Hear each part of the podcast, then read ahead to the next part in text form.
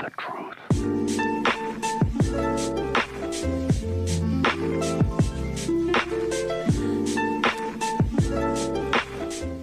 Welcome back to another episode of the Common Room podcast.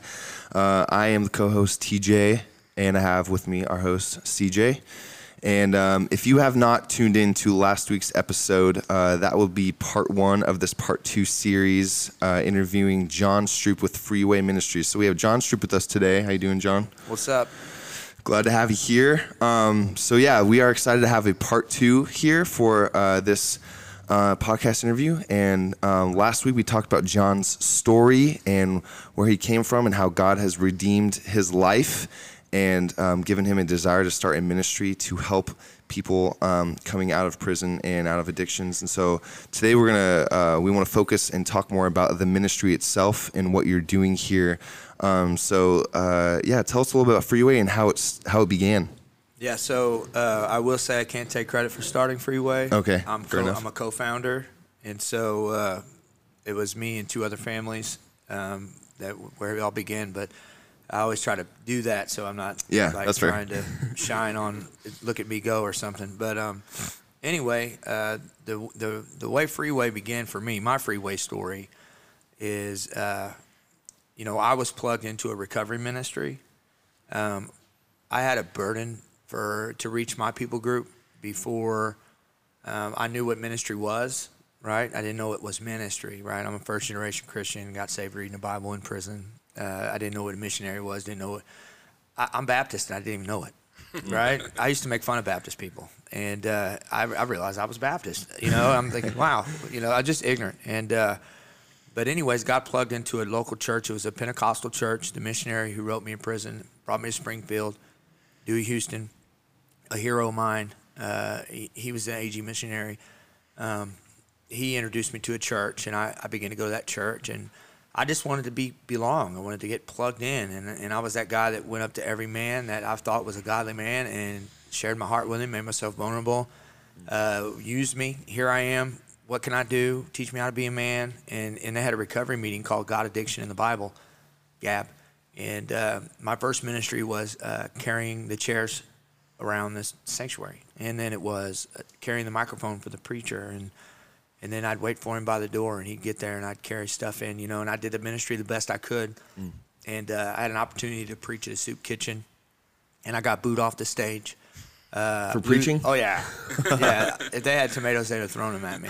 And uh, my 35 minute sermon was two or three minutes, and and uh, and then I went back eh, to the same place, you know, and, and God blessed the next time, and it was just it was a, it was a moment in my life where I almost quit. But anyway, um, so I began to preach at this recovery ministry, and I learned a lot from the guy who who overseen that ministry. But ministry is like a baby, and so. Uh, I can tell you, I can babysit your baby, TJ, but I can't tell you how to raise it. And so I was babysitting this ministry, and I knew in my heart that I needed to birth a ministry. Does that make sense? Yeah. And uh, so, anyway, uh, through the process of time, um, I'm in a homeless shelter, uh, taking a city bus, having the church van pick me up, um, you know, and then I meet these guys. Uh, they had a coffee shop Bible study. Um, by this time, I, I found out I was a father. I ended up getting custody of my son. He was two and a half years old from a homeless shelter. Um, here I am, a single dad of a two and a half year old little boy um, in a city I never really lived in. Didn't know much about Springfield. Didn't like reside here. Um, you know, got my license, got my car, got got a place to live. I was a cook at the HuHot Mongolian Grill. You know, I'm I'm cooking and preaching and in ministry, and I bought a van and uh, you know started a ministry picking homeless people up in this van. Me and my two and a half year old little son, three he's probably three then. You know, uh, we're we're doing we got our own van ministry now, and God just orchestrating this thing together. And and this, I got invited to a coffee shop to go to a Bible study, and uh, it was a guy named Michael A. and and he he's a UPS truck driver, and he um, he started this Bible study for men, and so I, I started going to that, and I would pick up people in my van and take them, and and uh, there was a guy named Rick Lechner there, and he went to Broadway Baptist Church, and um, God began to convict me. I would listen to sermons and be in the worship service, and certain things would be happening in the service that I disagreed with, and uh, and I was bringing lots of people there, and it just it was it was so heavy on me. I asked the pastor to meet with me, and I said, "Hey, listen, um, I can't do this anymore, and this is why I disagree on these reasons." And I thank you for shepherding me. Thank you for letting me be here. But blah blah blah. But anyway, uh, and I, I met with Rick and I met with Mike A. And my, Rick Lechner's church was Broadway Baptist Church, and Broadway Baptist Church and had been talking to Rick, and they'd been wanting to do some kind of a recovery ministry when the new building, which is Crossway Baptist Church now, was built, and they hadn't even put nothing on the land. They just bought the land, and they had plans. But but anyway, uh, Rick and Mike used to come with me to this recovery ministry that I was preaching at and part of, and we modeled a lot after it, but not exactly the same. And um, anyway, so so uh, I met with the pastor of Broadway Baptist Church, which is Brother Eddie Bumpers, and I said, "Hey, listen, we, we you know Rick introduced me, and he said we get we told him we had a vision for a ministry, and the people that we're after are going to smell bad, they're going to be drunk, they're not they're going to wear hats in your church. You know, this is 2010, or 2011. You know, it's a, a very conservative Southern Baptist church. Um, they're you know they're going to break in and steal your your stuff. I mean, just made it seem like it was impossible. And I said, it's going to shake your church up. And he said, my people need to be shook up. And he said, there's a building in the back. There was a house. He said, there's a, there's a big room in that house. I hold about 40 something people. You can start meeting there. Here's three vans. And if you outgrow that house, we'll find another place. The first meeting, we outgrew the house. Wow. and that's how Freeway started. That is awesome. That's so, So- cool. Um, so, um, for our listeners who don't know anything about Freeway, um, how does Freeway work? What do they do?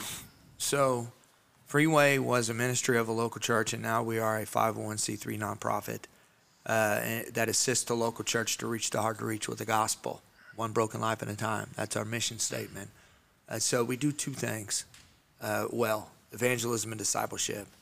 And so, um, what can we help a church do? So, first of all, a church has to have a burden for this people group. There's not a city and a county in America that doesn't have a drug problem, right? So, if you're a Christian today, what what what what's your answer for that? And I always I go to church and I'll, I'll go to a church and they'll let me present Freeway and I'll say, how many in here know someone who's struggling with drugs or alcohol or addiction? Raise your hand. Every hand goes up. Yep. And then I say, what are you doing about it? You know, and, and so what do we do? One thing we do is we plant an outreach alongside that local church.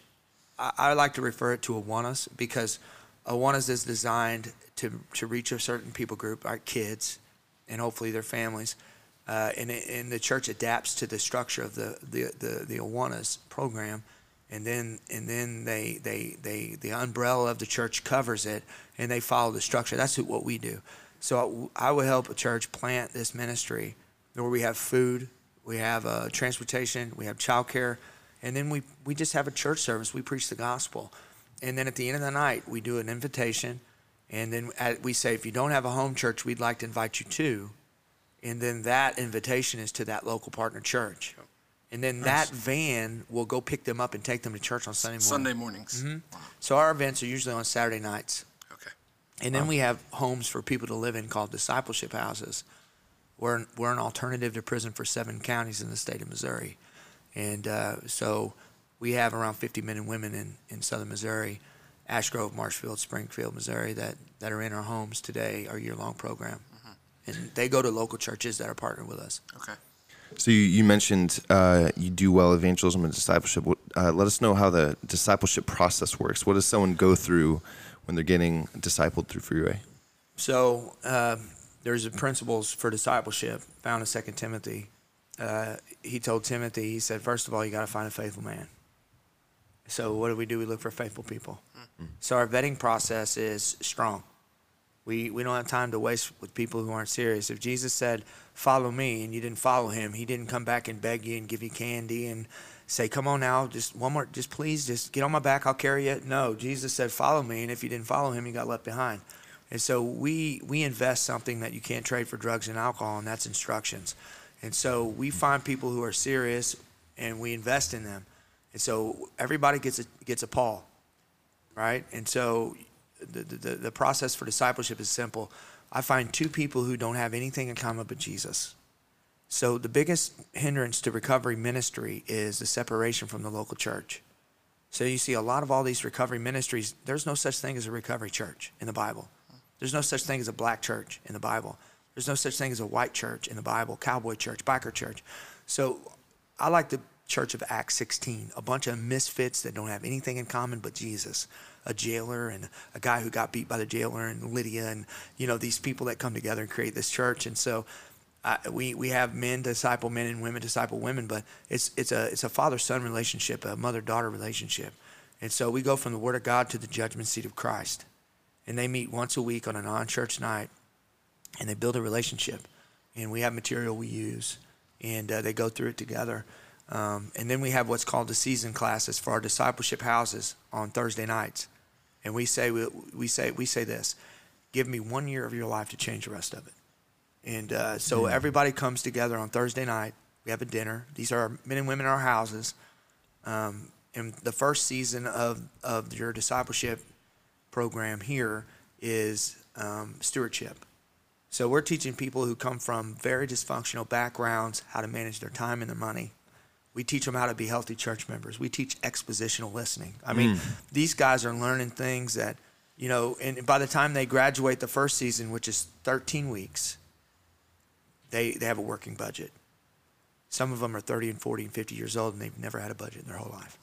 And then the second season is the next 13 weeks is overcoming the past. So that's we me and Casey, my coworker, came. We built this second season, and uh, we came up with 12 things that will hold you back: guilt, uh, um, shame, resentments, immaturity, insecurity, unhealthy relationships, unhealthy loyalties. We teach what we teach the six prominent worldviews, including Christianity, and how those affect your life. And they go home with homework, and they have to bring that homework back.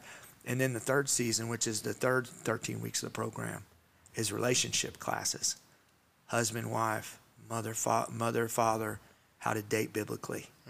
And then once they go home, once they graduate that third season, they're in the fourth season. Now they're about to graduate. They got 13 weeks left, and we teach exit strategy.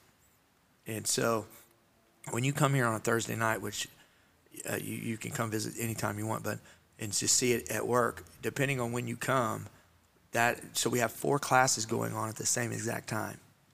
And so when our people leave, like I like I said in the first episode, drug addiction isn't the problem. Drug addiction is what you see. Yeah. The number one cause for relapse, TJ, is relationships. Number one, because it's like two 10 year olds getting married. What do you think's going to happen? you know, people that come from my background are very immature because they start using drugs at a very young age, and that's when they stop Makes maturing. Yeah. So they do what immature people do when they get into a situation that's high and pressured, high pressured situation. They fight or they flight, mm. and the, what they go to is their addiction. So we teach them that stuff. So now uh, you talked about um, the discipleship. How many people are able to uh, go through this discipleship program or in the discipleship house or something like that? We we can hold, we can probably hold. I think our number would be 65 uh, at one time. We have a woman's house too. Women are more difficult than men in, in recovery. So, uh, but but we uh, Freeway South, which is one of our graduates, Josh Zuniga, he he launched that um, with another church out there, and they just bought their first discipleship house. So we have another home now in Southern Missouri. So uh, yeah, it's it's incredible. The place in Marshfield holds 16 men. 16. Most houses hold eight to nine. Uh, the women we only hold 6 because they're more difficult. Yeah. So and addiction, and it's no pun against women, but the reason, and this could be in a whole other episode, but the reason women are more difficult in addiction is I asked a man this question: Have you ever carried a baby for nine months, and then had to lose it, and have it taken away? Have you ever been prostituted? Have you ever had uh, P- PMS? And have you ever dealt with the the things that an emotional, the emotional side of things from a woman that has to go through addiction and the things that come along with it? So, so there, there, there's. It just depends. Yeah. Absolutely. Uh, is the material that you use for the discipleship process is that available for like can people find that or is that exclusively through coming through your, your program? The season classes we would not let anybody because I haven't copyrighted it yet. Fair enough. But the other stuff um, is just, you know, you can. Here's what I tell people: Yes, you can have as much of it as you want, um, but it's not really the material, it's the relationship building. The material is a platform to build a relationship. The material is a platform to teach the Word of God, salvation, prayer, worship, the Lord's Supper. What's the Lord's Supper? I mean, they don't know. What's baptism, right? I mean, these men and women, they don't know what that is. And so, uh, you, you know, the return of Christ. I mean, these, the, the, the judgment seat, these things that the Bible talks about. And, and basically, what you're doing is you're building a relationship that should last a lifetime with the person. Because here's what I want you to think about, okay? And I'm going to give you a scenario, a true scenario. A girl walks in here that's been prostituted her whole life. Her mother is the one that gave her her first shot of meth, okay?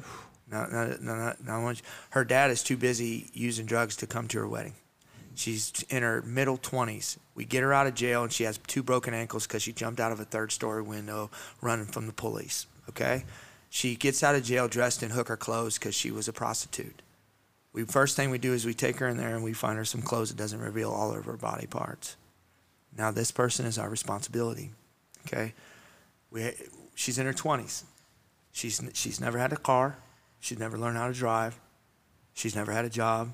She's never had a place to live on her own. She's been pimped her whole life. All right? This is true. I'm telling you a true story. So we get her. We have to teach her everything, right? So she gets saved. She graduates the program.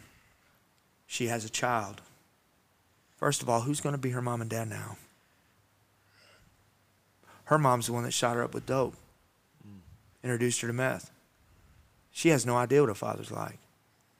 So we become mom and dad. When she has kids, who's going to be her kids' grandparents now? That's what we deal with every single week. That's tough. And so the church should be ready to be the mothers and the fathers and the grandmas and the grandpas. See, one thing I didn't realize God could do for me is give me a family. I prayed for a wife and I prayed for a family, but I had no idea that He had mamas for me to take my mom's place. Never take her place, but to give me healthy mothers and fathers. I Never Yeah. had a father. Grandmas and grandpas. The, the church, uh, you know, so that's discipleship. Speaking of discipleship, if you could give a number of how many people have graduated, what would you say? Well, this year we had 17 graduate. 2020 we had 17 graduate. Uh, 50% of the people that come through the program, and I'm talking about from our homes, not discipleship. So, so this, it gets kind of messy, but discipleship housing, we call our homes discipleship houses because discipleship is our recovery. But, and then we, we also disciple the crowd, which is something I'm really going to try to emphasize this year, and I have a plan for that. But, um, you know, we, we, we graduate here in southern Missouri an average about 10 to 12 people a year, uh, sometimes less. I would say, I would say, let's say healthy, just give a conservative number that would be lower than, let's just say nine a year, um, nine, nine a year. But last year, 2020, we graduated 17. And this year, we're hoping to raise that number. So 50% of people that walk through the doors of our ministry, our housing, graduate. Stick it out. We're hard. Yeah. It's not easy. Um, 90 to 95% of the graduates don't go back to drugs or crime. That's amazing. So, Praise God. Um, so, as far as like um, just freeway, um, what does the future look like? And then um, I'll ask another question about how someone could get involved. But what's the future look like for freeway? so um, a couple things. We're going to, here in Springfield, we're going to open up a second stage home for the graduates to give them a year of rental history. Uh, we have one in Marshfield. Uh, so it's basically one year contract to where you're going to live, you're going to pay your rent. You know, uh, you're going to have some accountability. You know, we randomly drug test our people twice a month in our homes. We ha- I have them drug test each other to break a criminal mentality. One of the things that hold people back is a criminal mentality. We we teach that in season two, but um, but anyways, when they graduate the program, they still have to submit to a drug test when we want them to. They can have a relationship, court to marry, but they have to get th- three people to sign off on their relationship: their pastor, their discipleship, uh, their discipler, and then one of the directors for Freeway. And that way, we can help them have a healthy relationship. Who is she? How did you meet her? You know, what what does this relationship consist of? You know, that kind of thing. So we're going to open up a second stage home uh, because it's hard for our men and women to get a place to rent that's not in the slums. because uh, they don't have rental history. Our program's not rental history. So that's coming. Uh, we're launching a freeway in South Dakota, Rapid City, with the goal of reaching the Lakota Native American people on the reservation, Palm Res- Reservation.